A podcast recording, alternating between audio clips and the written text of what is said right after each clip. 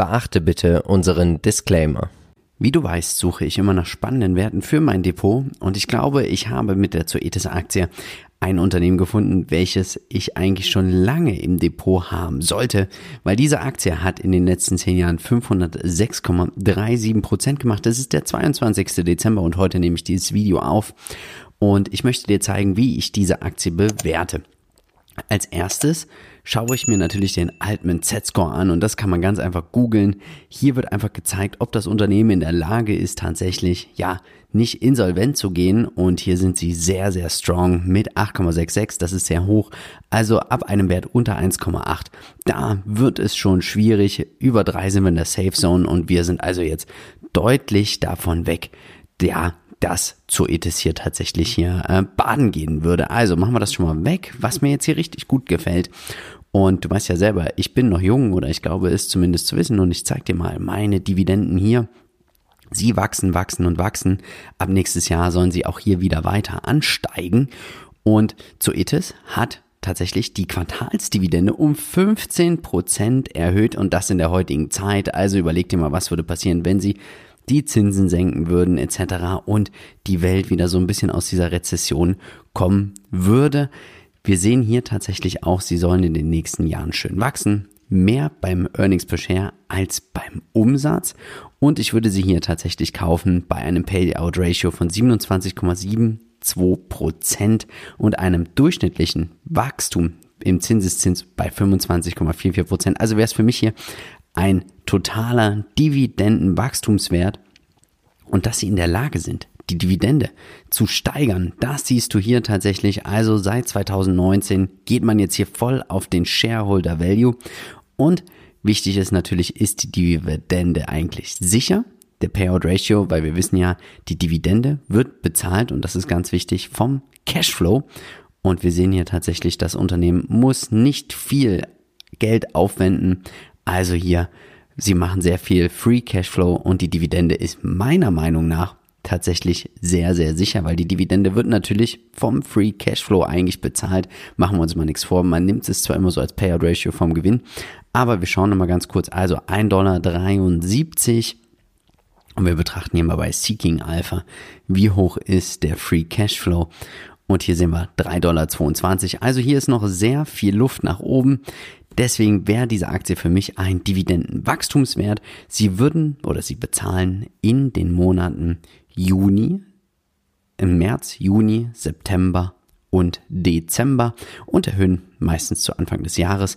Wo würden Sie sich hier bei mir im Depot einreihen? Also im März hier erhöht auch meistens schon BWX sowie Royalty Pharma und ich würde hier nochmal ordentlich Dividenden bekommen, also fast ja, 14 Stück an der Zahl in den Monaten 3, 6, 9 und 12. So, jetzt schauen wir uns mal an, ob die Aktie für mich tatsächlich überhaupt ein Kauf ist.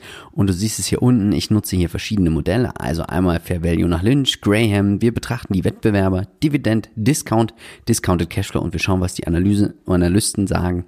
Und dann bilden wir daraus den Median. Nach Peter Lynch, der Fair Value, er berechnet den ganz einfach, er schaut sich einfach an, die langfristige Earnings per Share, also der Gewinn je Aktie, wie ist er gewachsen, langfristig und multipliziert das mit dem Earnings per Share geschätzt. Also 5,70 Dollar für nächstes Jahr ist der Konsens aller Analysten und im Schnitt schaffen sie es, die Gewinne um 16,04 Prozent zu steigern und das macht einen Fair Value nach Lynch von 91,45 Dollar.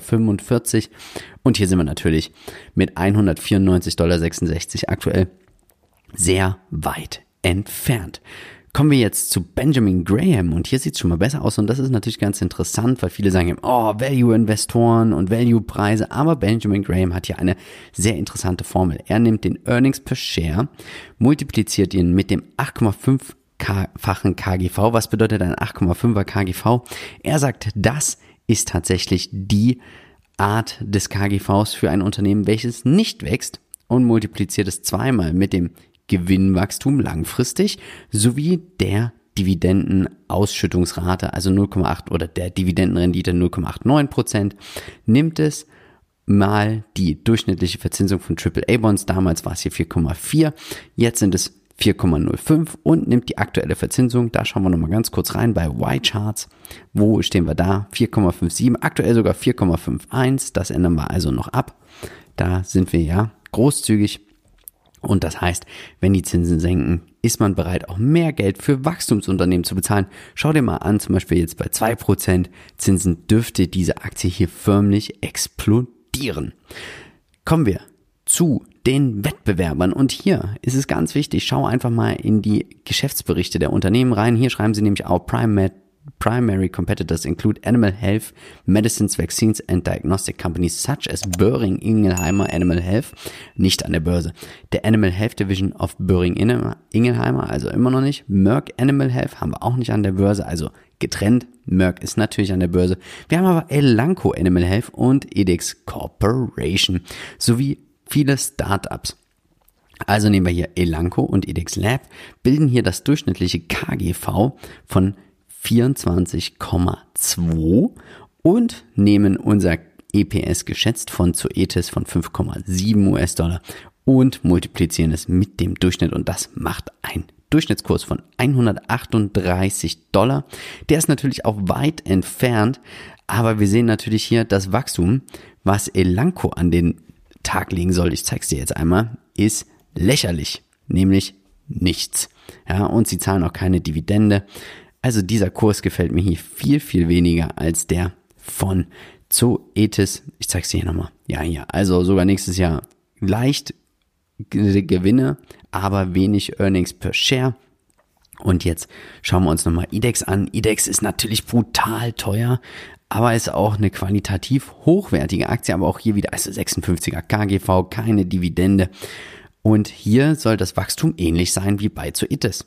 Ja, also deswegen naja, aber egal, wir gehen ja in die Breite. Dividend Discount, auch das funktioniert hier nicht wirklich, dieses Modell. Das ist eher für gesättigte, reifere Unternehmen. Da kann man es mehr anwenden. Laut Dividend Discount Modell kommen wir auf einen Fernwert von 20,60 Dollar. Ich glaube nicht, dass wir diesen Kurs irgendwann mal sehen werden. Deswegen werden wir auch das Dividend Discount Model nicht mit in unsere Gesamtanalyse mit einbringen. Discounted Cashflow, das ist natürlich immer ganz interessant. Also für nächstes Jahr 2,298 Milliarden Dollar. Der Free Cashflow ist im Schnitt um 11,32 Prozent gewachsen und ich zinse es ab um 0,8 Prozent, also alle drei Jahre 20 Prozent weniger. Und dann erwarte ich eine Langzeitwachstumsrate beim Free Cashflow von knapp 6 Prozent. Wir haben keine kurzfristigen Schulden in der Bilanz, das gefällt mir richtig gut. Die liquiden Mittel 1,754 Milliarden Dollar, aber man hat auch noch eigene Aktien im Höhe von 5,369 Milliarden Dollar in der Bilanz. Discount Rate, also 11 Prozent, das ist so das durchschnittliche Wachstum, was ich erwarte. Fairer Wert der Aktie 131,86 Dollar. Aktuell stehen wir bei 194, also immer noch 47,63 Prozent entfernt. Was sagen eigentlich die Analysten? Und da nutze ich immer Market Screener dazu. Und da siehst du hier der durchschnittliche Kurs der Analysten. 2 114 Dollar und 90 Cent. Wir sind aktuell also noch vom Schnitt 10 Dollar 40 unterwegs und die Analysten waren doch immer in der Lage, das gut zu predikten. Und deswegen könnte ich mir vorstellen, dass dieser Kurs sich hier wieder schön annähert und dann geht es zack ab nach oben. Also ist nochmal gut, dass wir 9,42 äh, Prozent entfernt sind.